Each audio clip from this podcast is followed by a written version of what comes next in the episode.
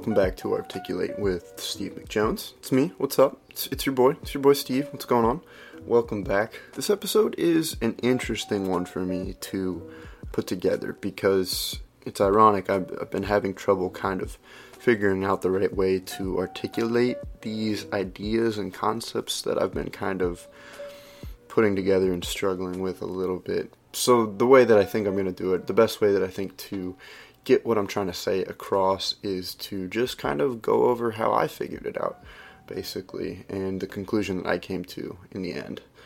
Um, so, to start with, these ideas kind of came to light because of personally, um, you know, I'm getting into this job now and kind of doing the thing with my stand up and, you know, fully getting vested in life. And the interesting thing is, you know, my whole life I've been working up to this point. You know, you, go to college, and even before then, it's like, well, I want to do stand up. So it's like my whole life I've been thinking about the point where I finally get to do what I want to do, make the money, and do the stand up thing. And that's kind of where I'm at right now, with some hitches along the way, of course. But uh, it, it's it's interesting to finally get here um, because now that I'm here, I still obviously run into a lot of the same problems that I've had before mentally. You know what I mean? I still get low just like anybody does. And I still have my highs and I still struggle with discipline and, and, and you know, all these things and the idea of improvement and the idea of meaning, uh, which is actually kind of one of my biggest, one of my biggest like mental conflicts, I guess, that I work with uh, and work against. There's just, when I get low, I get to this point where I'm like, why does any of this even matter? And, um, you know, and, and I found out about myself that I actually enjoy looking into things like that. That's why I read philosophy and psychology books and blah, blah, blah, uh, which is actually kind of some of the ideas that I wanted to explore today to tie some things together and, like I said, get to the conclusion that I kind of came to. So, um, a lot of these ideas come from a few main sources. Um, I think the biggest one uh, that I took a lot from was this video on YouTube. Um, it's like an Alan Watts lesson called Why the Need to Improve. Uh, he calls it Mind Over Mind. I also bring some ideas from Adam Curtis's docu-series called Can't Get You Out of My Head, Carl Jung's book Modern Man in Search of a Soul, um, The Big Lebowski, some, you know, I, there's just some ideology that I reference throughout it that, you know, I just want to let you know that, I mean, obviously, nothing is original nowadays, but I'm pulling from a lot of sources and um, trying to kind of create a concept that I explore myself. So, getting into it, um, one of the hardest things to articulate is the it, it's the tie between religion and the mental process because you know you have this idea of religion growing up at least for me i grew up catholic and i got instilled with this idea of like a physical you know a white man with a beard in the sky and like a physical heaven and all that sort of stuff uh, and then you kind of grow up to be a teen and you're like well that sounds fake and you start to actually mature like mentally and realize that hey maybe there is um, some sort of uh, like in in if, if you've seen the movie in Bruges, um, there's the idea that you know where you end up on this life, you know, in this earth, is an outcome based on the decisions that you made previously.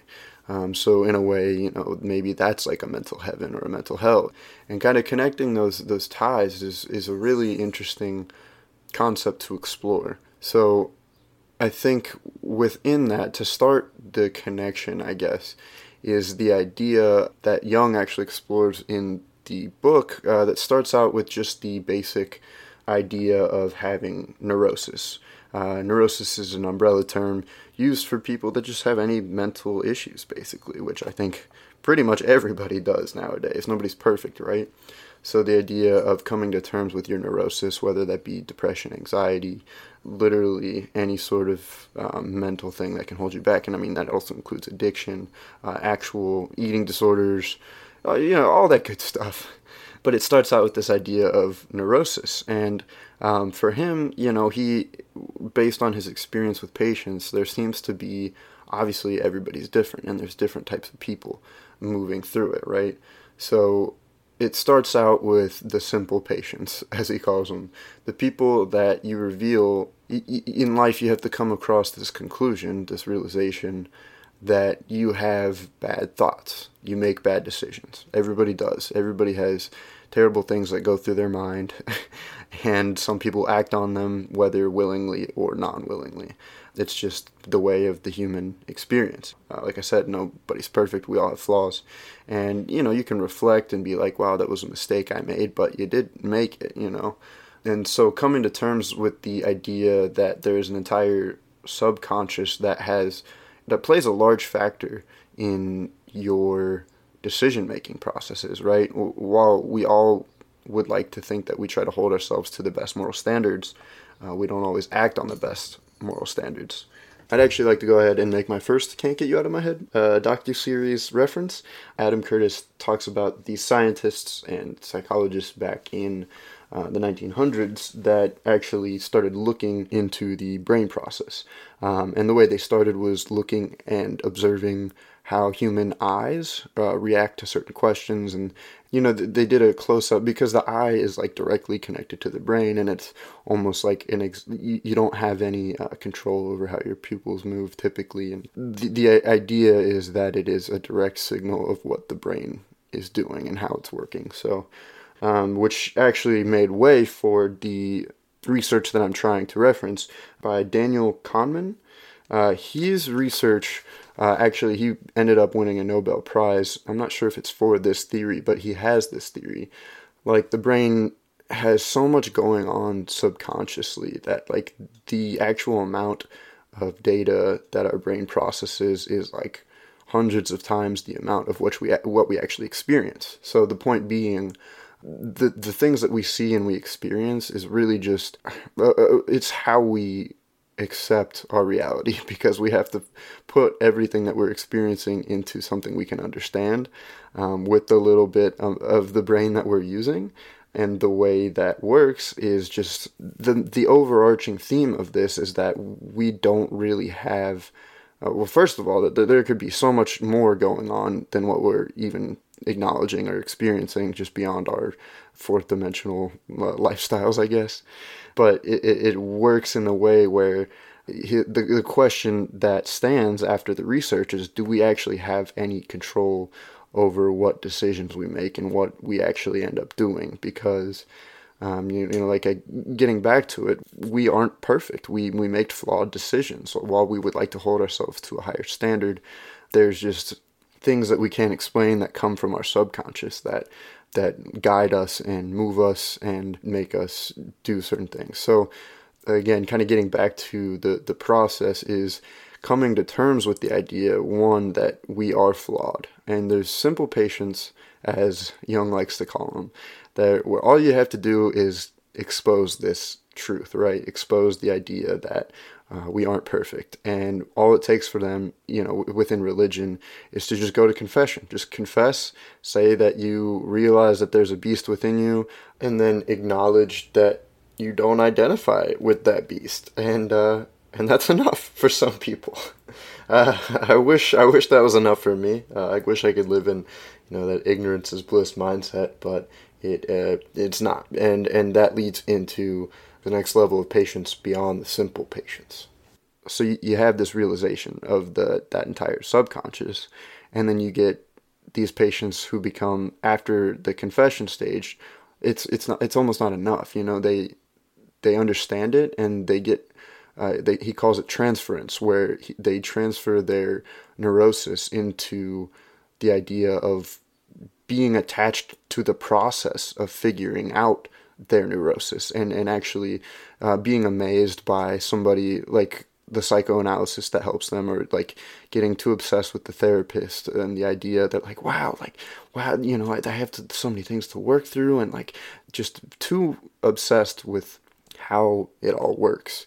See here most of the early episodes of articulate with steve mcjones but the, the best outcome uh, after that stage is deciding okay, realizing that that subconscious makes those shitty decisions sometimes and moving on.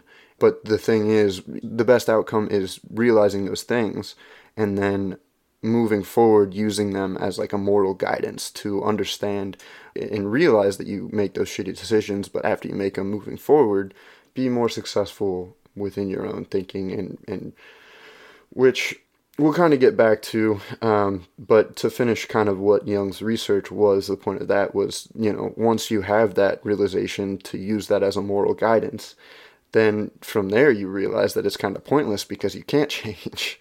Um, and this is where, you know, the the ideology of of chasing power and pleasure come into play because you get lost in the meaninglessness because you realize that you can't change. So you try to change and you get towards uh, you, you, move towards pleasure and power to have influence and try to help other people, or pleasure to distract yourself in your own best interest. Which again, I mean, I mean that's not a bad ideology to have because once you get to that point, there's not you can't go back and just be ignorant of how your mental processes work. Again, second reference of the "Can't Get You Out of My Head" uh, docu series by Adam Curtis. I love there's a, a microcosmic example. Um, I mean, he ties so many different themes and topics together in this docu series, but one that I really uh, that brought a lot of ideas to light for me um, was this idea of one Mr. Michael X. Uh, I don't know if you've ever heard of the fella, but he was actually he, he kind of took uh, Malcolm X's thing and, and led the Black Panther Revolution in London. Um, my friend and I, it's like a Rick and Morty bit where there's a, a Michael and a Pichael. Cooking a little bit of this, I'm gonna cook a little bit of that. Oh, hey, uh, stop tugging, Michael. You quit tugging. I, am in the middle of my news. Oh, oh, it's always about you, isn't it? Can you believe this guy, ladies and gentlemen? He's got his own news show. He's got a normal name. You can tell our parents started with naming with him. It's like, oh, Michael. I had, they had that one planned before they even got pregnant, I bet. And then they found out I was attached along for the ride, and they said, ah, shit, well, just fuck it. Call him Pichael. Fuck you, Pichael. You're a fucking piece of shit. But, um, so Pichael X, right? He leads the Black Panther Revolution in the 60s uh, in London, right? Um, and again, this is, there's a lot more that goes into this as like a, a cohesive piece. But again, this is a microcosm, and then I'll kind of expand on it a little bit. But he, in the 60s, led the Black Panther Revolution in London and ended up doing something that he got in jail for, obviously, you know, probably something stupid. Then, but then got out after quite a while in jail and got back into the revolution and kind of things. The world had been moving along at that point. I was just talking about this with a friend on the phone, and I specifically remember learning about the the back end of the 60s, uh, about the revolutionary period and ideology within civil rights, but also you know the Vietnam War, uh, Watergate was a big thing back then, and kind of working to revolutionize and make the world a better place. And I mean, it wasn't just in America during that period. There was a whole revolutionary period within China and um, Russia and you know everywhere. It was literally like a worldwide ideology shift of you know people want to make the world a better place and coming back to the the smaller example of uh, Michael X. So he gets out of jail, uh, and before it was this revolutionary world, um, but at that point when he got out, the world started turning into more of you know into the '70s decades where there was actually a, a major realization where they I like I said, I remember learning about this revolutionary period, but I don't remember how it ended, right? And this is what the Adam Curtis documentary kind of brought me back to is that people started realizing that revolutions don't work. Like, if there was a revolution that worked, point it out to me. Tell me what it was because they all had, you know, some good consequences, but also very bad consequences. I mean, something that you think is right now, or the ideology that you think um, should lead the way everybody thinks, is, you know, it's a whole thing to get into. But so Michael X gets out of prison and kind of realizes people are shifting from the revolutionary mindset into more of a individualism mindset, which m- meaning you can't change the world, so you kind of try to look inward and try to discover yourself to be that better person so that you can change the world on a scale that is realistic to you.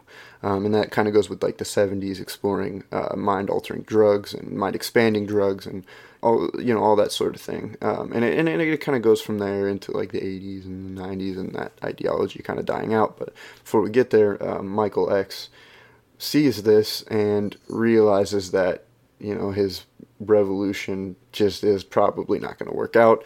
There's actually a story where he got John Lennon and Yoko Ono to donate their hair to the cause. Um, not not in like a sexual way, of course, of course, not in a sexual way, but uh, you know, it's like a big deal because it's John Lennon and Yoko, and uh, they donate their hair to the cause. And what Michael X ends up doing is he sells it for money, right? Uh, again, not a sexual thing in any way, but he just entirely pockets the money himself when it could have gone towards the the revolution or the the project, the Black Panther group, and you know he he just ended up being a con man and you know it's a whole thing. So the idea that i kind of get from that story first of all it's really sad. It's very sad realization that revolution doesn't actually help anything. But uh, you know i still think the idea of trying to change the world for a better place is something worth doing just because there are so many negative forces that are trying to make it a worse place so you got to counteract that somehow. But the the point is there you know there was a mass a huge movement uh, of that ideology of of again it, it's this is the concept that I'm trying to explore a little bit like is the idea of having a meaningful life and trying to change things for the best um, whether that be internally or externally. And I think everybody wants to do that I think that's kind of our goal as human beings is to try to be the change you wish to see in the world, right? Like that's kind of the bigger thing. Um, and so this is where I'm kind of going to tie in again. It's it's this is the hardest thing for me is tying together the idea of the psychoanalysis and mental processes to the idea of religion. Because what that starts with is the need or the the pull you feel towards being the best you you can be to change yourself for the better and to change the world for the better. A lot of people do that through religion, right? So, like I said, you know, you start with religion as this idea of uh, like a physical man in in the sky that floats around and has a good time. They have beer and probably drugs in heaven, right? Like if it wouldn't be a good heaven without some some drugs and alcohol, of course. But then you move towards the thing where you realize that's probably not a reality, but it, you know, very well may be. Who am I to say?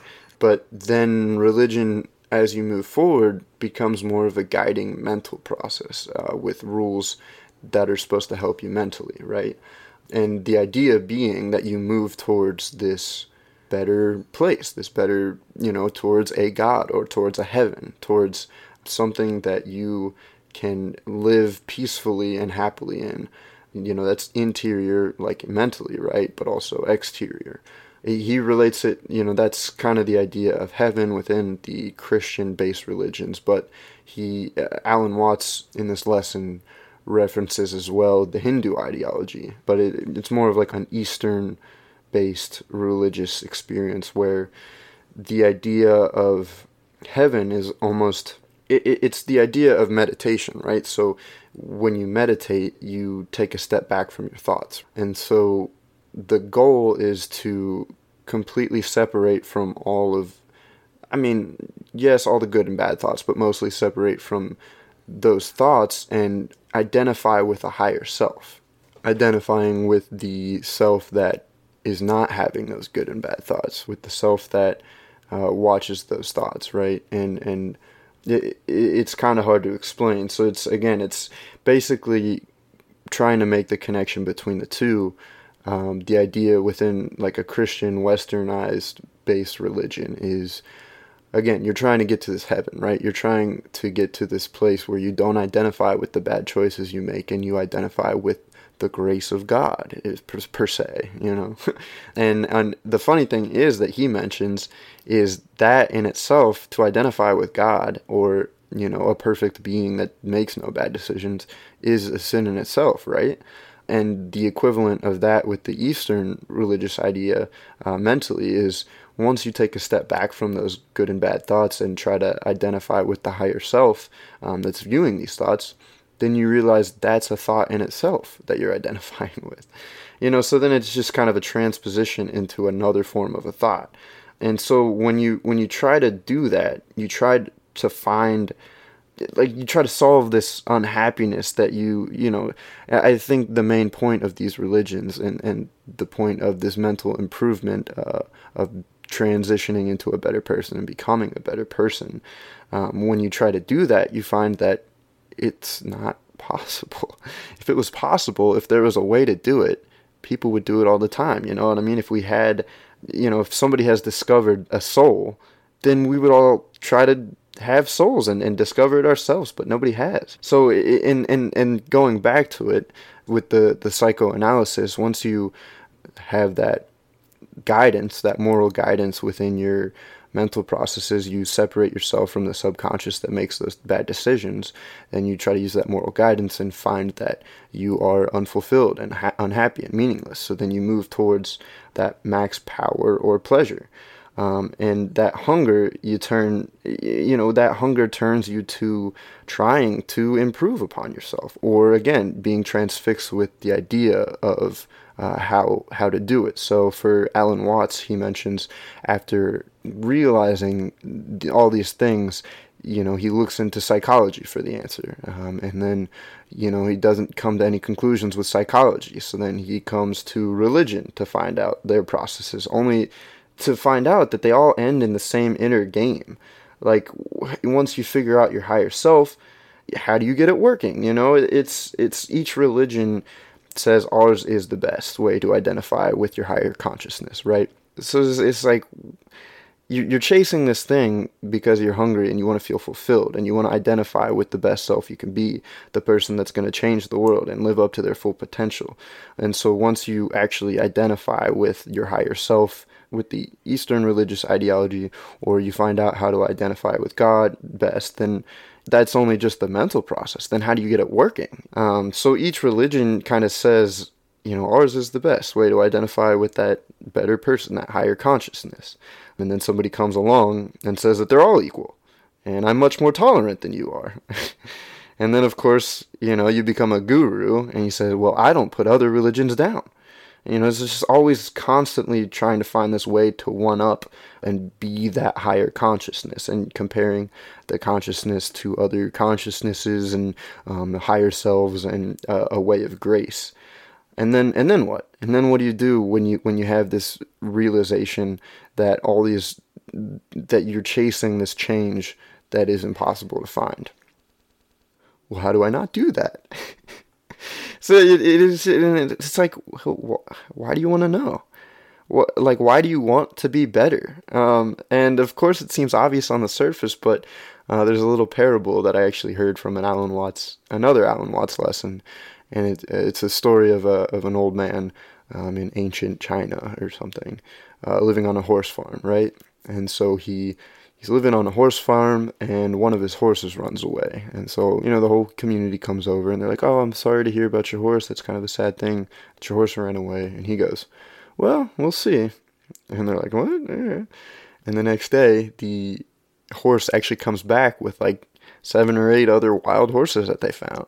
Uh, and so, you know, all the people come back and they're like, oh, well, that's great that it came back. And, you know, it's like, you got more horses. That's awesome. And he's like, well, we'll see. And uh, so the next day, you know, the son is out trying to work with the horses and trying to tame them or whatever. Um, and he ends up falling off in one of the wild horses and breaking his leg. And of course, everybody comes over and like, "Oh man, I'm so sorry to hear about your son. Like that's terrible." And he's, "Uh, yeah, we'll see." And uh, and then the next day, you know, the army recruiters come by, you know, or whatever the equivalent of army recruiters were back in the day, to get his son for to you know to go out and fight. But the son's leg was broken, you know. So it's just this constant cycle of things that you may think are good or bad in the moment, but in the end, it's like how do you know what effect one bad thing or one good thing will lead to? And so that's kind of it's like how do you know what's actually good for you? Um, because if we knew, then you would be improved. like if we could print people, like if we could make people print them out like the government prints money, what type of people would we make? You know, like if you you like, are you gonna make a person with all these good values? Like, what are you like? How do you know which values are important? Values change as time goes on. It's almost like uh, I watched this after school uh, video on YouTube about the history of like pesticides, right? And and you know fertilizers. So you come across the Dust Bowl back in Dust Bowl times in the 1900s.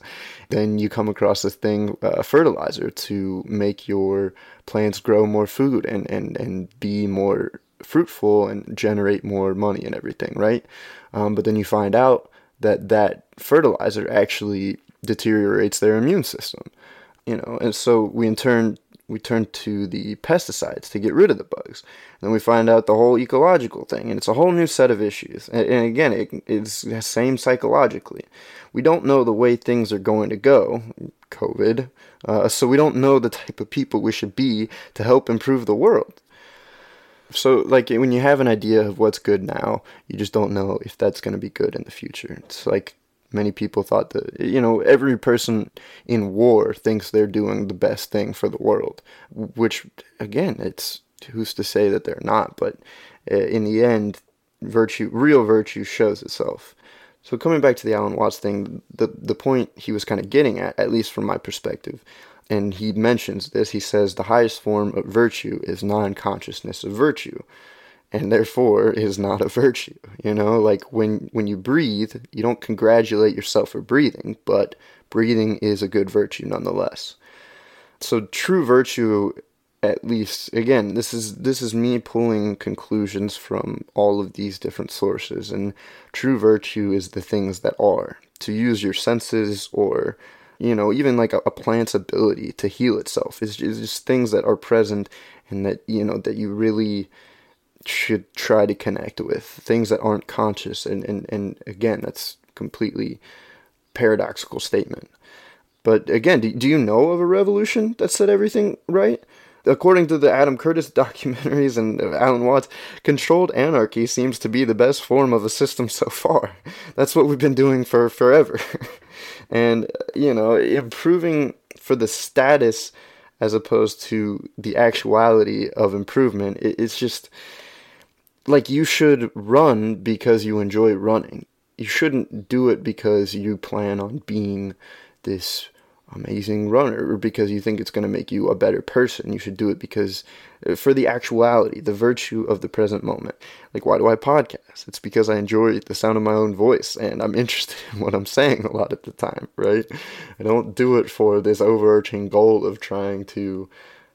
Perhaps there is a part of me uh, that does have that thought of maybe my podcast will make an improvement in the world or somebody will hear something that I put out and tr- try to make better decisions. But in the end, it's really just for me. And I think an episode like this really kind of nails that in the, you know, nails that in the, uh, nails the hammer in the coffin. What is the, fr- it doesn't matter.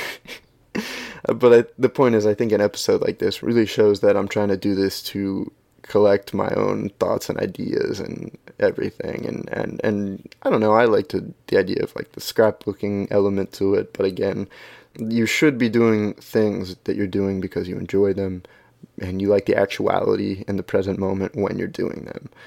So you you find in realizing that improving yourself is futile right? You realize that revolutions don't work out. And sometimes individualism you can't change because within Jung psychology, it's just that one problem reveals itself once you figure out another problem, one type of neurosis after another. So you find in realizing that the idea of like revolution or improving yourself is futile, then at that point it allows you to just kind of just watch, you know, like really identify with that present moment, those senses, because you don't know what you're gonna do. People will watch and say, well, that's the external world, right? But is it? You know what I mean? Like going back to that dude from the Adam Curtis doc, uh, Daniel Kahneman, it, the external world, you're watching it, right? But is it really just the external world? Because there's so much happening in our brains. Like there's so much going on, and, and you have to not only watch the external world and your senses and your feelings, but realize that the internal is almost just as out of your control. neurologically, it's all happening in your head. Like you, yes, you see the sun, but you only see the sun because your eyes in your head have receptors that transmit that into your brain. You know, same with smelling and hearing. It's just these vibrations that your brain turns into these things and makes sense of it, right? The real world isn't materialistic or spiritual. It's simply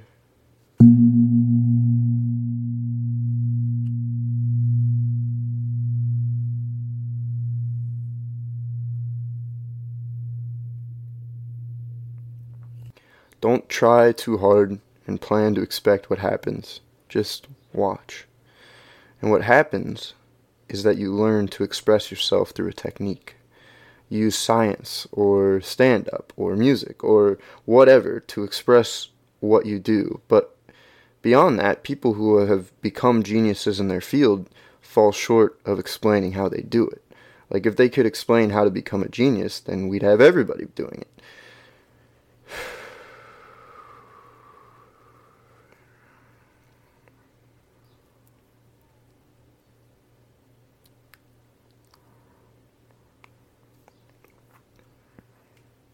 It's a lot. It's quite a bit. Um, I'm going to try to make sense of all that and try to make that as cohesive as possible, I guess, through editing and, you know, clarification uh, where I can. Um, but these are the things that I've had to explore uh, personally to kind of come to that conclusion of just watching, right? And just yesterday, I finished The Big Lebowski for the third time. And the ideology, the reason that the Big Lebowski ties into it is because I love the way he handles everything in that movie. The point of that movie is the dude abides. You see this laissez faire type of approach to life where maybe, again, it's that idea of just watching. And so just accepting the things that you have control of and, you know, trying to improve for the better and, and enjoying what you have and sometimes you know somebody comes and pisses on your rug um, and you got to deal with it right? And and these things make you stray from your dude ideology of being a peaceful person uh, and induce stress and anxiety. Life throws plenty of obstacles that i'm sure you've all been through at you.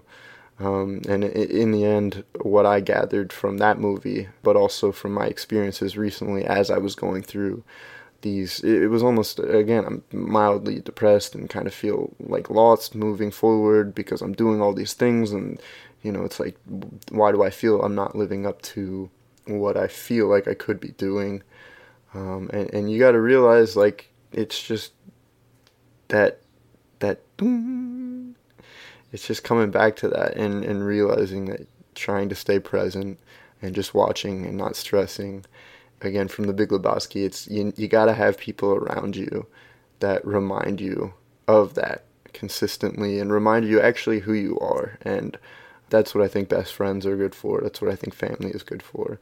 When I'm down, I always try to reach out to those people and they kind of set it straight for me and just be like, remember, you're just like a comic, dude. You're just chilling. You know, you're a, you're like a stoner personality type and you are just chilling, bro, and, and don't overthink everything like I always do. So, you know, obviously all these things are more easily said than done. But in the end, it's it's just it's simply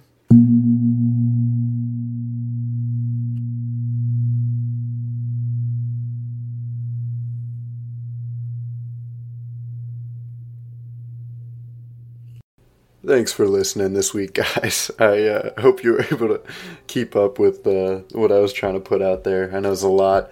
Uh, I also want to acknowledge that I know, like, going back and listening to it, I, there's some things that I don't even necessarily agree with or understand what I was trying to get across. But in it, it's, it's just it's hard sometimes when you're going on these tangents by yourself with the microphone in the room and there's nobody else there to, to check you uh, or to bring up a counterpoint or whatever. So I do acknowledge that. Um, I, I think this is more, the point is more to, it's not to sell you on any ide- ideologies or anything like that. It's just to, you know, for something to think about. Food for thought, I guess.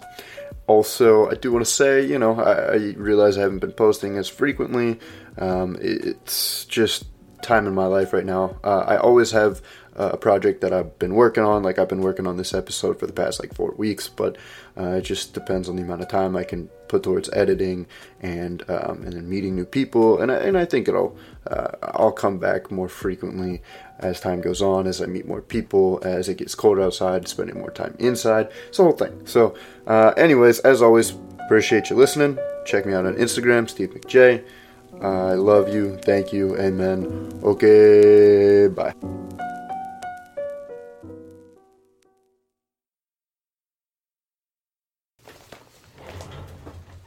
So why you hanging